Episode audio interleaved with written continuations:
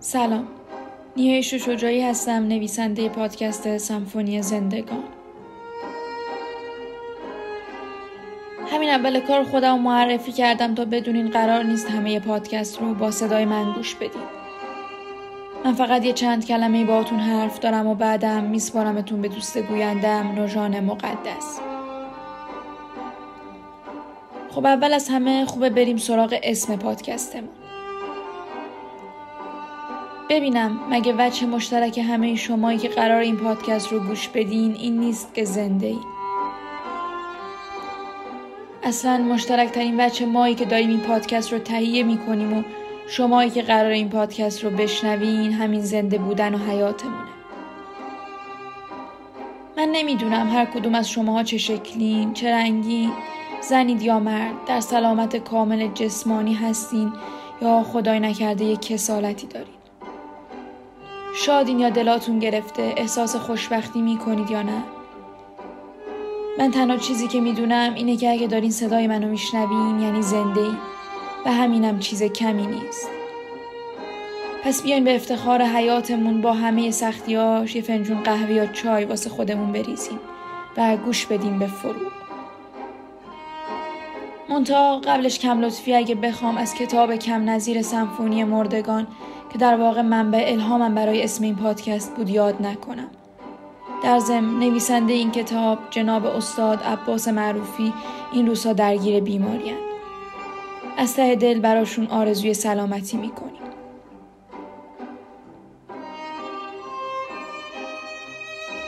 بریم سراغ فرو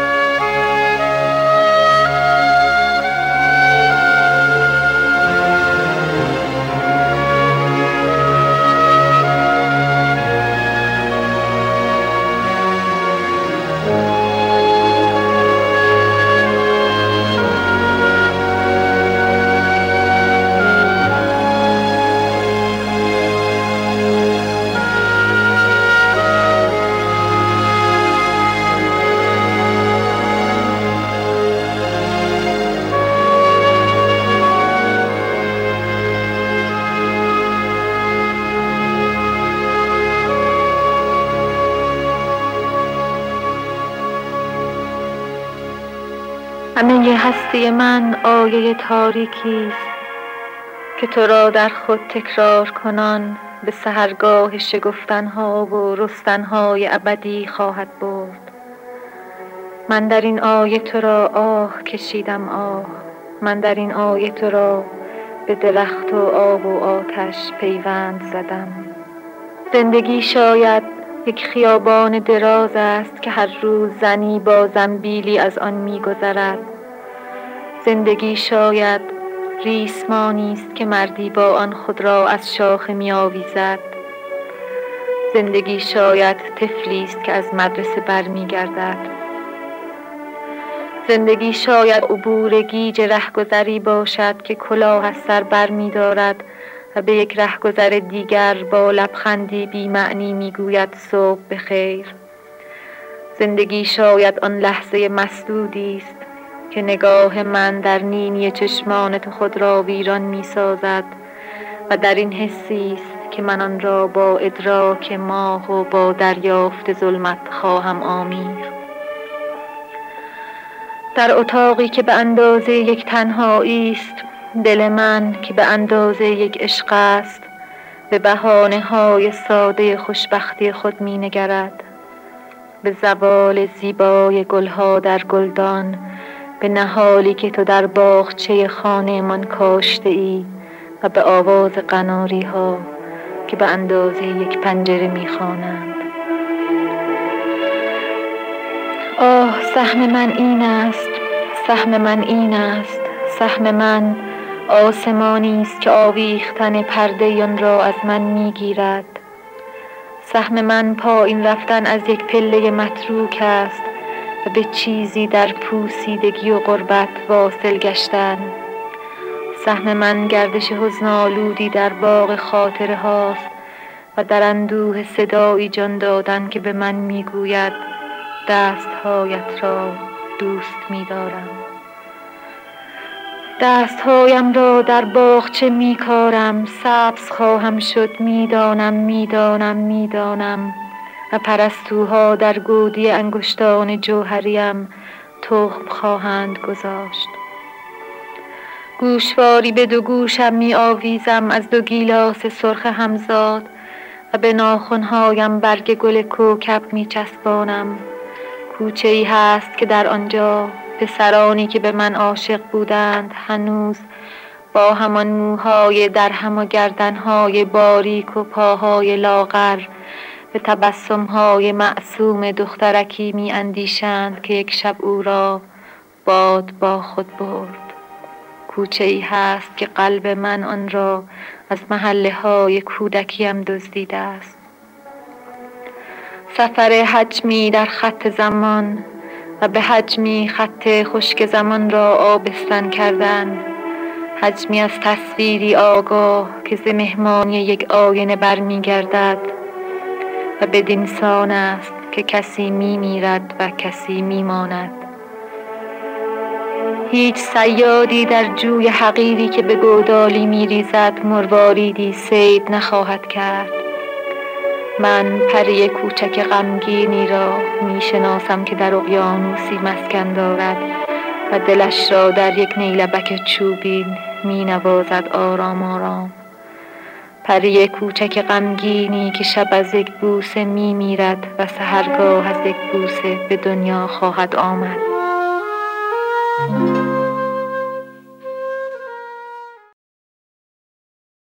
سلام. نوجان مقدس هستم و براتون از فروغ فرخزاد میگم. فروغ در 8 دیماه سال 1313 متولد شد. او حاصل ازدواج محمد فرخزاد و توران وزیری تبار است. فروغ در خانواده بزرگ شد که کتاب خوندن یکی از رسوم معمول و همیشگیشون بود و همشون تا حدودی زیادی این طبع شعر رو در وجود خودشون داشتن. اغلب ما فقط با فروغ و فریدون فرخزاد آشنایی داریم و حالا کم و بیش بعضیامون پوران فرخزاد رو هم می‌شناسیم. اما خواهر برادرای دیگه ای هم بودن از جمله امیر مسعود، گلوریا و مهرداد که البته اطلاعات زیادی از زندگی و سرگذشتشون در دسترس نیست. اما می‌دونیم آخرین عضو این خانواده هنری یعنی مهرداد تا سال 1397 در قید حیات بوده. همونطور که از گفته ها و نوشته های بجامونده از فروغ برمیاد پدرش مرد بسیار سختگیر و متعصبی بوده. یه قسمت از نامه های فروغ به پدرش رو که دقیقا گویای همین مسئله هست رو براتون می‌خونم. پدر گرامی امیدوارم حال شما خوب باشد. حتما از اینکه مدت درازی است برای شما نامه ننوشتم رنجیده اید و فکر کرده اید من شما را دوست ندارم. اما حقیقتا اینطور نیست و من همیشه دلم می‌خواسته برای شما نامه بنویسم و درد دل کنم. اما هر وقت پیش خودم تصمیم گرفتم که نامه بنویسم بلافاصله از خودم پرسیدم که چه بنویسم و این فاصله ای که بین من و شما به وجود آمده است را با چه چیزی پر کنم؟ درد بزرگ من این است که شما هرگز مرا نمی‌شناسید و هیچ وقت هم نخواستید که بشناسید. شاید شما هنوز هم وقتی راجع به من فکر می کنید مرا یک زن سبکسر با افکار احمقانه ای که از خواندن رمان‌های عاشقانه و داستانهای مجله تهران در مغز او به وجود آمده است می‌دانید. کاش اینطور بودم. آن وقت می توانستم خوشبخت باشم و مثل کرم ابریشم در دنیای محدود و تاریک پیله خودم میلولیدم و رشد می کردم. و زندگیم را به پایان می رساندم. اما من نمی توانم. نمی توانم و نمی توانستم اینطور زندگی کنم. از وقتی خودم را شناختم سرکشی و اسیان من هم در مقابل زندگی با این صورت احمقانه شروع شد. من می‌خواستم و می‌خواهم بزرگ باشم.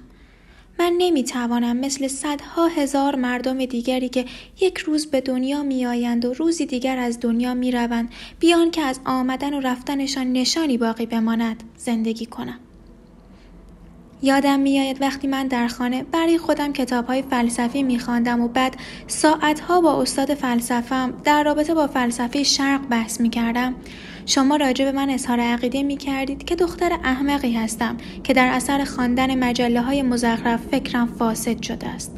شما کسی بودید که می توانست با محبتش ما را به خود نزدیک کند و راهنمای ما باشد. اما با خشونتش ما را از خود می ترساند و باعث می شد که ما به خودمان پناه بیاوریم و با مغزهای کوچکمان مسائل بزرگ زندگی را حل کنیم و چه بسا که دچار اشتباه بشویم. یادم میاد گاهی اوقات به فکر شما می رسید که ما را نصیحت کنید اما فقط وقتی خودتان حس می کردید که احتیاج به حرف زدن دارید نه وقتی که ما احتیاج به شنیدن داشتیم پدرم کله صبح است برو داد نزن. من که بیدار شدم. این همه فریاد نزن. توی ذهن تو نماز است فقط می‌دانم. پدرم چشم فقط داد نزن. می‌خوانم. من از امروز مسلمان مسلمان باشد. کار هر روز و شبم خواندن قرآن باشد. هرچه گفتی تو قبول است فقط راضی باش. پدرم جان علی از پسرت راضی باش. کاش بنشینی و یک لحظه فقط گوش کنی. کاش یک لحظه به حرف پسرت گوش کنی. حجر از حافظه ها پاک شده می‌فهمی؟ پسرت صاحب ادراک شده می‌فهمی؟ به خدا حق همه آنچه تو می‌گویی نیست. پدرم حضرت حق آنچه تو میجویی نیست. پدرم ما همه در ظاهر دین بند شدیم. همگی منحرف از دین خدا بند شدیم. قربت عقل نمایان شده امروز پدر.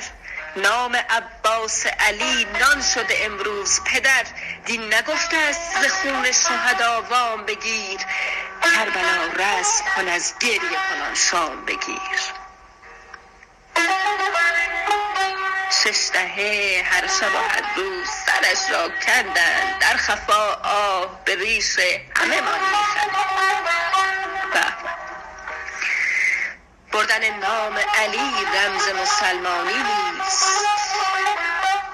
دین به اینقدر عذابهای طولانی نیست.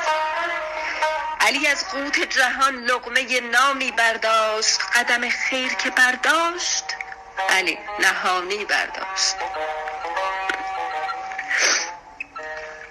جان فدا شیعه محب دوست کدامی ای دوست؟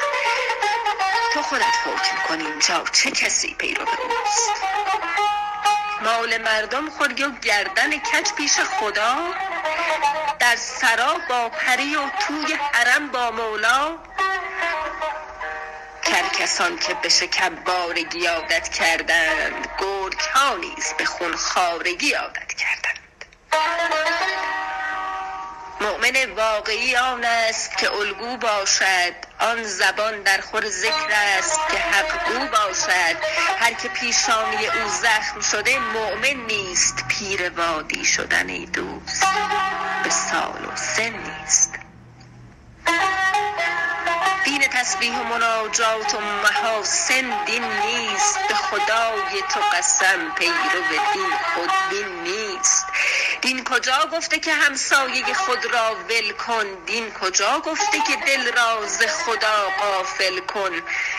دین کجا گفته که چون کبک ببر سر در برف دین کجا گفته فقط مغلطه باشد در حرف دین کجا گفته جواب سخن حق تیر است؟ دین کجا گفته که بیچاره شدن؟ دین نگفته است ببر آب روی مؤمن را. دین نوشته است بخر آب روی مؤمن را. به خدا سخت در انجام خطا غرق شدیم. خدا جان همه در غیر خدا غرق شدیم. دلخوشیمان همه این است. مسلمان هستیم. فرق داریم که ما پیرو قرآن هستیم. ما مسلمان دروغیم. مسلمان فریب. همه دغدغه‌مان این شده. گندم یا سیب. هر که از راه رسید آبروی دین را برد. هر که آمد فقط از گرده این مذهب خورد. آب را کد بشود قطع و یقین میگندد. غرب یک دست به دینداری من میخندد. در نمازت خم ابروی نگار آوردی با عبادات چنین گند به بار آوردی. هرچه را گم بکنی؟ وقت نمازت پیداست. اصلا انگار نه انگار خدا آن بالاست. چه نمازی است که یک ذره خدایی نشده؟ این نمازی است زمینی و هوایی نشده. پاره کن رشته تسبیح و مرنجان این را. این همه کش نده این مد بلند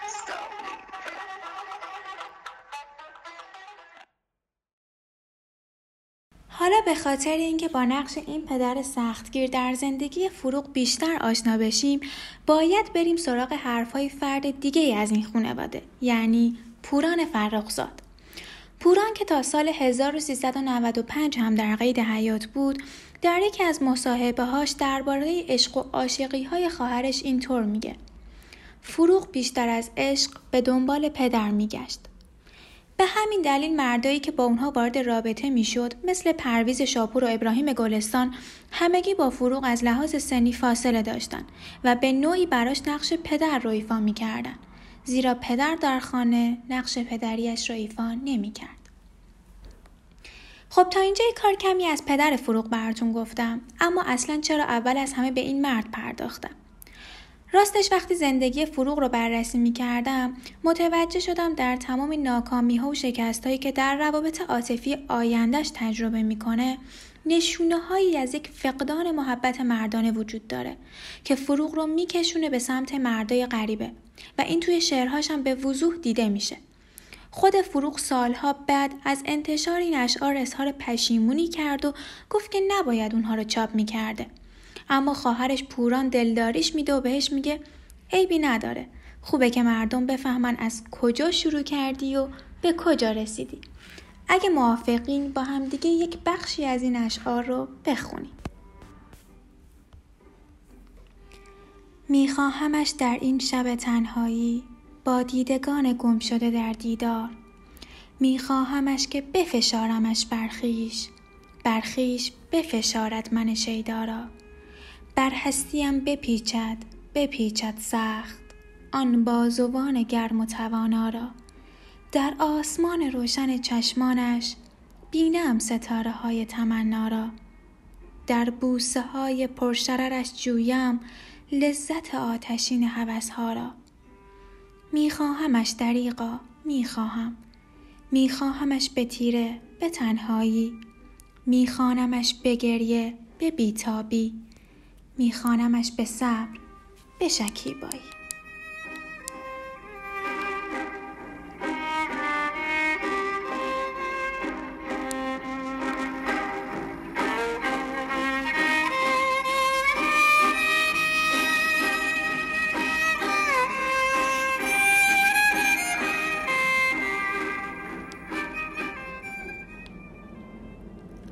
مشکلات فروغ در خانواده به پدرش محدود نبوده و در نامه ها و سایر نوشته هایی که از این هنرمند بزرگ به جا مونده می‌بینیم که از مادرش هم دل خوشی نداشته و حتی در یکی از نامه هاش به پرویز شاپور در قالب یک درد دل همه اینا رو بیان کرده.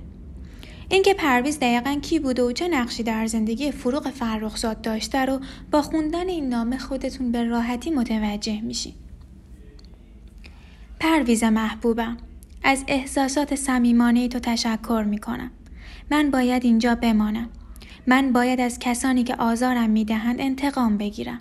شاید بد باشد ولی یادت میآید که همیشه می گفتی باید بدی را با بدی پاسخ داد و خوبی را با خوبی. شاید بگویی احترام مادر در هر صورتی واجب است. ولی من نمی‌دانم مادر چیست. زیرا از مهر و محبت مادری بهره ای نبردم. در مقابل خودم دشمنی می‌بینم که با همه قوایش در صدد نابودی من است و طبیعی است که من هم از خود دفاع کنم و من با کمال میل اینجا میمانم و آنقدر اذیتش می‌کنم تا از خانه بیرونم کند و بعد با هم زندگی مسالمت آمیزی را شروع می‌کنیم. فروغ همچنین از سایر اعضای خانوادش هم گله می‌کنه. پرویز بسیار اتفاق افتاده است که من در این خانه گناه دیگران را به گردن گرفتم و به جای دیگران تنبیه شدم و کتک خوردم. فقط به این امید که آنها با من صمیمیتر شوند. ولی دو ساعت بعد همان کسی که من گناهش را گردن گرفتم بر سر موضوعی جزئی و با کمال پررویی و وقاحت به روی من تاخته و هزار حرف زشت و ناروا به من نسبت داده. این چیزها میگذرد. من هرگز از این مردم پس توقعی ندارم. پدر من هرگز در فکر من نیست. مادر من با من دشمن است. دیگران هم که جای خود دارند. اما نام نگاری ها و ابراز علاقه های فروغ فرخزاد به اینجا ختم نمیشه و ادامه داره. مقدمه آشنایی این زوج برمیگرده به یک نسبت خانوادگی. مادر فروغ و مادر پرویز شاپور با همدیگه دختر خاله بودن و به همین دلیل پرویز گاه با مادرش به خونه فروغ می اومد و برای او و برادر کوچکترش قصه می گفته. به نظر می‌رسه ظاهر آروم و معقول و آراسته و شوختبی که پرویز شاپور از خودش نشون داده برای دختر جوانی مثل فروغ فرخزاد که در خانواده از هم گسیخته زندگی می‌کرده جذابیت داشته و شخصیت ساده و صادق و پر احساس فروغ هم توجه شاپور رو به خودش جلب کرده. پرویز وجود تو به تنهایی برای من بیش از همه دنیا ارزش دارد. من لبخند تو را به همه جواهرات دنیا نمی فروشم. یک نگاه مهرامیز تو، یک فشار دست تو، یک بوسه تو کافی است تا مرا از همه چیز بی نیاز سازد. فروغ در ادامه از اشتیاق داشتن فرزند هم میگه. پرویز جانم، الان که یاد بچه افتادم اشک توی چشمانم حلقه زد. خدای من آن روز که من و تو بچه داشته باشیم و با او از صبح تا شب بازی کنیم کی می‌رسد؟ تو نمیدانی که من چقدر دلم می‌خواهد یک دختر چاق و سالم داشته باشم. برایش لباس بدوزم و او را با خود به گردش ببرم. آه که من او را به اندازه تو دوست خواهم داشت.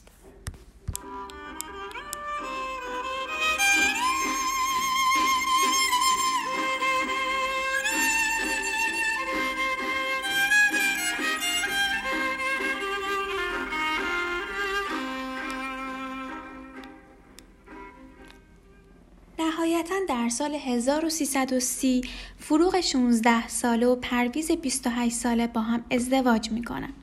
پوران فرخزاد بعدها از این پیوند این گونه یاد کرد.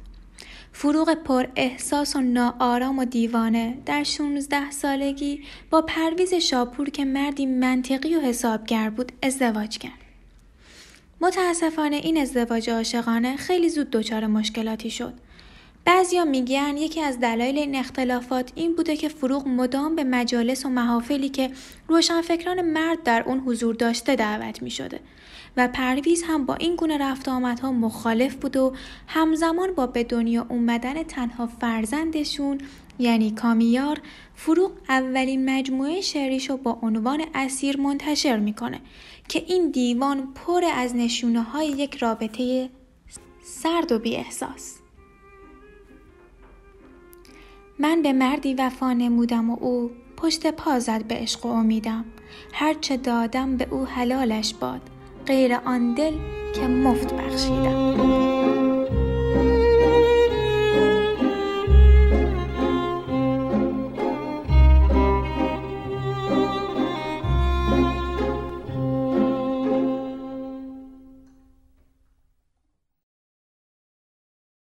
اشعار فروغ شاپور رو دلگیر می‌کنه و به فروغ گله می‌کنه که چرا این اتهامات رو به او نسبت داده. فروغ هم که آدم با احساسی بوده سعی می‌کنه در شعری به نام بازگشت مجددا دل پرویز شاپور رو به دست بیاره. زان نامه که دادی آن شکوه های تلخ تا نیمه شب به یاد تو چشمم نهفته است. ای مایه امید من ای تکیه گاه دور هرگز مرنج از آنچه به شعرم نهفته است این درد را چگونه توانم نهان کنم؟ آن دم که قلبم از تو رمیده است. این شعرها که روح تو را آزرده است فریادهای یک زن مهنت کشیده است. اما عذرخواهی فروغ موثر واقع نمیشه و به تصمیم پرویز شاپور از همدیگه جدا میشن. فروغ حتی بعد از جدایی هم پرویز رو از خیالش کنار نمی‌ذاره و سعی می‌کنه به بهونه های مختلف عشق و محبتش رو به اون نشون بده. مثلا وقتی دومین مجموعه شعری خودش رو که دیوار نام داشت منتشر می‌کنه اولش می‌نویسه تقدیم به پرویز به یاد گذشته مشترکمان و به این امید که هدیه ناچیز من بتواند پاسخی به محبتهای بیکران او باشد. یه قسمت کوتاهی از این مجموعه شعری رو با همدیگه می‌خونیم. شادم که در شرر تو میسوزم شادم که در خیال تو میگریم. شادم که بعد وصل تو باز اینسان در عشق بی زوال تو میگریم. پنداشتی که چون ز تو بگسستم دیگر مرا خیال تو در سر نیست. اما چه گویمت که جز این آتش بر جان من شراره دیگر نیست. آخرین تلاش فروغ برای دوباره ساختن این رابطه از دست رفته هم ناکام میمونه. از همه اینها بدتر پرویز اونو از دیدن تنها پسرش یعنی کامیار هم محروم می‌کنه.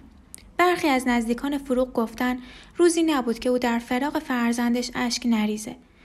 تا جایی که دوستاش بهش پیشنهاد میدن که پسرش رو براش بدزدن و براش بیارن تا حداقل برای چند ساعتی بتونه اون رو ببینه. اما فروغ این پیشنهاد رو رد می‌کنه و ترجیح میده پسرش رو درگیر اینجور مسائل نکنه. فروغ در نامه‌ای به ابراهیم گلستان از ازدواج و چاپ سه مجموعه شعری اولش اظهار پشیمونی می‌کنه و می‌نویسه آن عشق و ازدواج مزهک در 16 سالگی پایه های زندگی آینده مرا متزلزل کرد. ابراهیم گلستان که از مدتها پیش حامی فروغ و اشعارش بوده کم کم تبدیل میشه به مرد مورد علاقه و البته تنها تکیهگاه فروغ فرخزاد. اما فعلا می‌خوام از عشق و عاشقی و جدایی و این مصیبت ها دورتون کنم و ببرمتون سراغ بخش دیگری از زندگی فروغ فرخزاد که البته این بخش بخش مورد علاقه خودم هم هست.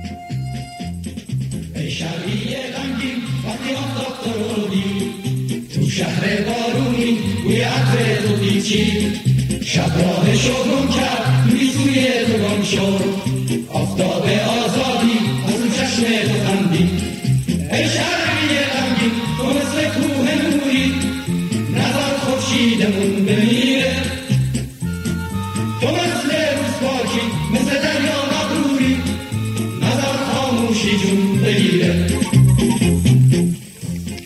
به شما سلام می‌کنم.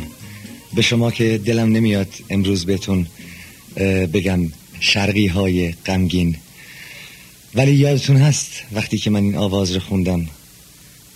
شرقی غمگین ای شرقی غمگین. نظر خورشیدمون بمیره ای شرقی غمگین. نظر خاموشی جون بگیره. شاید این پاسخ خوبی هم باشه به اون کسانی که اون روز خودشون کاری نمی کردند ولی بعد امروز از ما ایراد می‌گیرن که شماها چی کار کردید؟ وظیفه یک خواننده چیه؟ با آوازهاش نه تنها به مردم شوق و امید زنده بودن بده بلکه امید به فردا رو هم به اونها تفهیم بکنه و به اونها حالی بکنه که فردایی هم هست و این فردا رو باید بهتر ساخت. نه برای خودمون نه حتما برای خودمون برای بچه هامون برای بچه های بچه هامون و باز هم به اونهایی که میگن شما چه گفتید؟ این جملاتی که من امروز میگم برای بچه هامون و برای بچه های بچه هامون جملاتی است که من ده سال از طریق رادیو و تلویزیون گفتم. یاد جمله برشت میفتم جمله خودم رو ناتمام می‌ذارم. برشت شاعر معروف آلمانی می‌گوید که البته خیلی آمیانه براتون میگم که ما که خودمون برای مهربانی کردن اومده بودیم خود مهربان نبودیم. ولی به هر جهت سلام شرقی های عزیزم. کسانی که دوستتون دارم. این دومین آلبوم فریدون فرخزاد و خاطرات یا خاطره هست که برای شما به بازار میفرستیم و آرزو می‌کنم که خاطرات زیادی رو با شنیدن این آوازها زنده بکنید. در مغزتون در قلبتون در روحتون. و خودتون می‌دونید دیگه منظورم چیه. ای شرقی غمگین بازم خورشید در اومد کبوتر بوم تو بازار چشم تو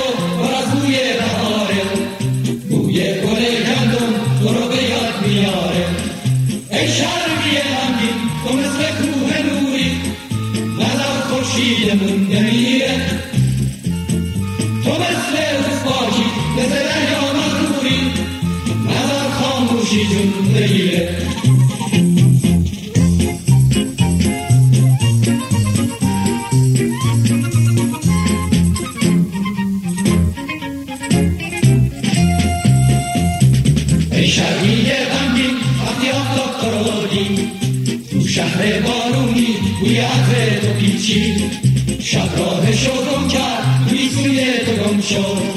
آفتاب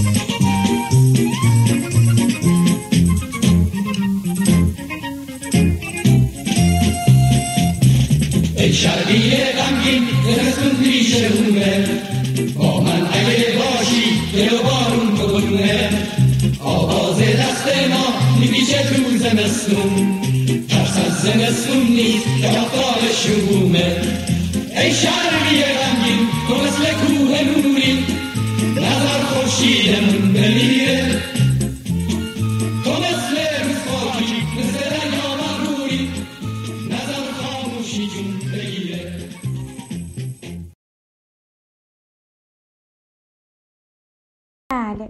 میخواییم بریم سراغ فریدون فرخزاد و نگاهی بندازیم به رابطه این خواهر و برادر با هم دیگه. نامی که قراره براتون بخونم مربوط به زمانیه که فریدون به آلمان رفته و شروع کرده به شعر گفتن و در اونجا اندک شهرتی برای خودش دست و پا کرده.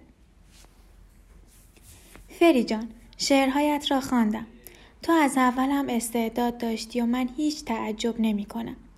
شعرهایت از نظر موضوع و حس و ظرافت کاملا به دل میشیند و خیلی خوب هستند.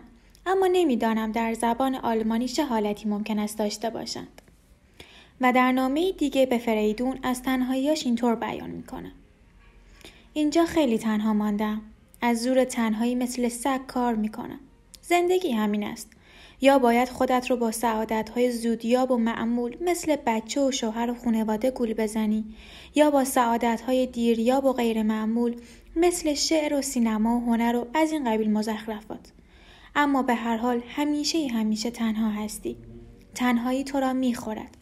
من قیافم خیلی شکسته شده. موهایم سفید شده و فکر آینده خفم می‌کنه. بگذریم. وقتی کامیا را در خیابان می‌بینم که قدش تا شانه ام می‌رسد تنم شروع می‌کنه به لرزیدن و قلبم به ترکیدن. فری جان هر وقت در خیابانهای مونیخ راه می‌روی یاد من باش چون من این شهر را خیلی دوست دارم. حدودا چهار ماه بعد فریدون به فروغ میگه که می‌خواد به ایران برگرده. اما فروغ سعی می‌کنه بهش بفهمونه که این تصمیم تصمیم درستی نیست. فری جان عزیزم خبرت را مرتب در روزنامه ها می‌خوانم. معلوم می‌شود کارت بالا گرفته. احمق نباش و فکر برگشتن و غیره را از سرت بیرون کن. مگر من اینجا چه شدم که تو می‌خواهی بشوی؟ دو سال است که به آلمانی شعر می‌گویی و برای خودت آدمی شده ای من ده سال است که اینجا شعر می‌گویم و هنوز وقتی احتیاج به پنجاه تومن دارم باید سر خودم را بگیرم و از بدبختی گریه کنم. وقتی می‌خوام یه کتاب چاپ کنم ناشرها به زور دست توی جیب مبارکشان می‌کنن و هزار تومن حق تعلیف میدن و اون کتاب رو با هزار قرولون چاپ می‌کنن. فروغ همچنین از دلبستگی نداشتش به این دنیا حرف می‌زنه. بعضی وقتا فکر می‌کنم که ترک کردن این زندگی برای من در یک ثانیه امکان داره چون به هیچ چیز دلبستگی ندارم. آه فری جان نمی‌دانم چرا این حرفها را به تو می‌گویم اما دلم گرفته و در اینجا خیلی خیلی تنها ماندم مادر همیشه قصه دار است و به پدر فقط می شود سلام گفت فروغ کمی بعد این حرف رو که ترک کردن زندگی براش در یک ثانیه امکان داره رو عملی می‌کنه. ابراهیم گلستان در گفتگوی خود با کانال بی بی سی در رابطه با خودکشی های فروغ اینطور میگه. فروغ دو بار خودکشی کرد و من دلیل هیچ کدامشان را نمی‌دانم. اما به خاطر دارم که روزی رفتم منزلش. فروغ خوابیده بود. متوجه شدم قرص خورده. او را پیش دکتر بردم و در نهایت نجاتش دادم. گذشته از این خودکشی های نافرجام انگار از قبل می‌دونسته که قرار نیست مدت زیادی در این دنیا مهمون ما باشه.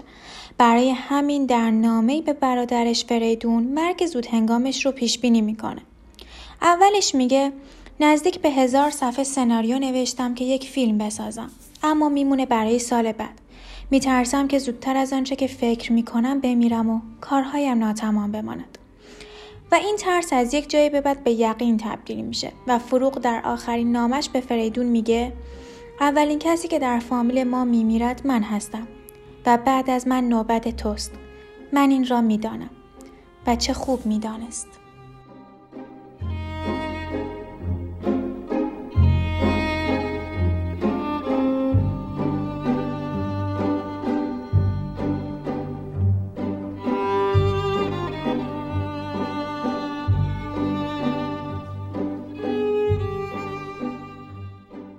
و تشکر می کنم از دوست خوبم سعیده سفار که برای تهیه این اپیزود و اپیزودهای بعدی در کنارمونه و قرار عامل ارتباطی ما و شما در شبکه های اجتماعی باشه که آدرسشون در بخش توضیحات قرار داده شده.